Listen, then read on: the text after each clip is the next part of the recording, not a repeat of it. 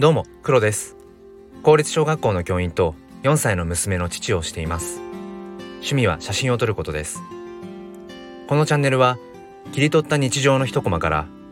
より良い明日への鍵を探していくチャンネルです。本日もよろしくお願いいたします。さて今日の放送では知識よりも味方という、えー、話をしたいと思います。えー、まあ、知識っていうのはまあこれまでねあのー、まあ誰かが、まあ、仮説、まあ、検証そして結果から、まあ、分かったことを言語化したりだとか、まあ、感じたことを言葉で表したりだとか、まあ、そういう言い換えれば、まあ、先人の知恵とも言えますよね。で見方っていうのはうん、まあ、言い方を変えるならば味わい方とか楽しみ方とも、えー、言えるかもしれません。で僕はその後者である見方ものの見方っていう方がよりその知識よりも尊いなっていうふうに、えー、考えています。まあ、例えば具体例具体例になるかわからないんですが例えばジャズ、えー、音楽であるジャズの知識っていうとうんそうだな例えばジャズっていうのは、えー、まあ、その場でうーん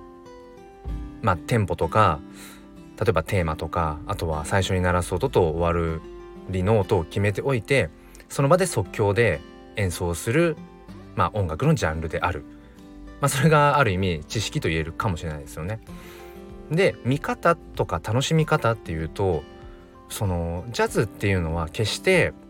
その完璧な演奏っていうところにその主軸を置いているわけではないので結構そのジャズの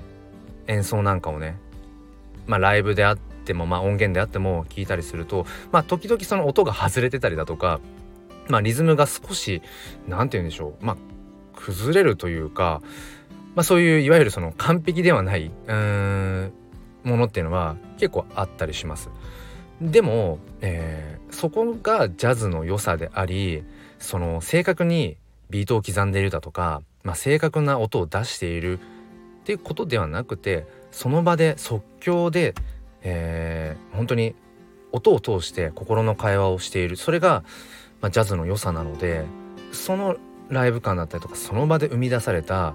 あの、まあ、グルーブっていうんですけどそのなんか音とかリズムとかのうねり、うん、そのグルーブを楽しむもの。だからそのジャズの楽しみ方見方っていうものを、えー、知っている方がより何て言うんでしょうこう人生が豊かになる、うん、っていうふうにあの僕は思っています。もちろんその知識っていうものも必要だと思うんですよね。この人生という荒波をあの、まあ、渡っていく上で、まあ、それをもしあの船に乗るその航海に例えるのであればその東西南北のね例えばそのコンパスの読み方を知っていることは必要だろうしうーん例えばその大きな波が来た時にどういうふうに、え、その船のね舵を切るだとかどんなふうに帆を張ったりだとか一方で帆を閉じるべきなのかっていうそういう知恵知識ってものは確かに必要だと思うんです自分の身を守るためにもね。でもうんやっぱりその人生という後悔を楽しむためにはやっぱりその知識だけではなくてそういったものの見方味わい方楽しみ方っていうことを知っているとよりうん楽しいね、あのー、海の旅。人生という海の旅ができるんじゃないかななんていうふうに思っています。えー、まあ、僕は普段その4歳の娘と向き合う上で、まあ、子育てについてよく考えているんですが、うん、もう一つまあ具体例を出すとあのモンテッソーリ教育という、あのー、まあ、教育の考え方、まあ、メソッドとも言うしシンキングとも言うんですが僕はそれがすごく、あのー、とても共感が持てていて、まあ、主軸にあるのは子供をその尊重する。子供が自ら育とうとする力。それを大人は、サポートしていく、まあ、そういう存在がまあそのベストだっていうところに共感をしているんですがそこから派生していろんなそのモンテッソーリメソッド、っていうものがあっていろんな何て言うんでしょうね学習をする上でのあのー、教具だったりだとかいろいろあるんですけどそれの例えば名前を知ってるとかこういう教具があるんだとかっていうことを知ってるよりもそういう、うん、モンテッソーリ教育の考え方で、ね、そういう見方でどういうふうに自分の普段の生活自分の目の前にいる、えー、子供をどうそのねモンテッソーリ教育の考え方を通してどう見たらいいのかっていう見方を自分がその心得ている方がより自分の人生にマッチするし目の前の子供にそのフィットする子育てのねあり方にたどり着きやすいんじゃないかなっていうふうに、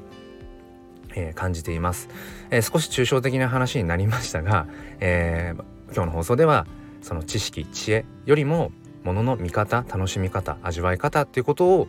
よりこうたくさんね知っている方が人生が豊かになるんじゃないかなっていう話を、えー、させていただきました。何か参考になれば幸いです。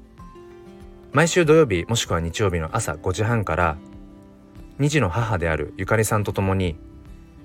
すっぴん哲学で紐解く教育と子育てという番組をやっています、えー、もしご興味がある方は是非あの参加をお待ちしています、えー、今日も最後まで聞いてくださりありがとうございました。それでは今日も心に前向きファインダーを。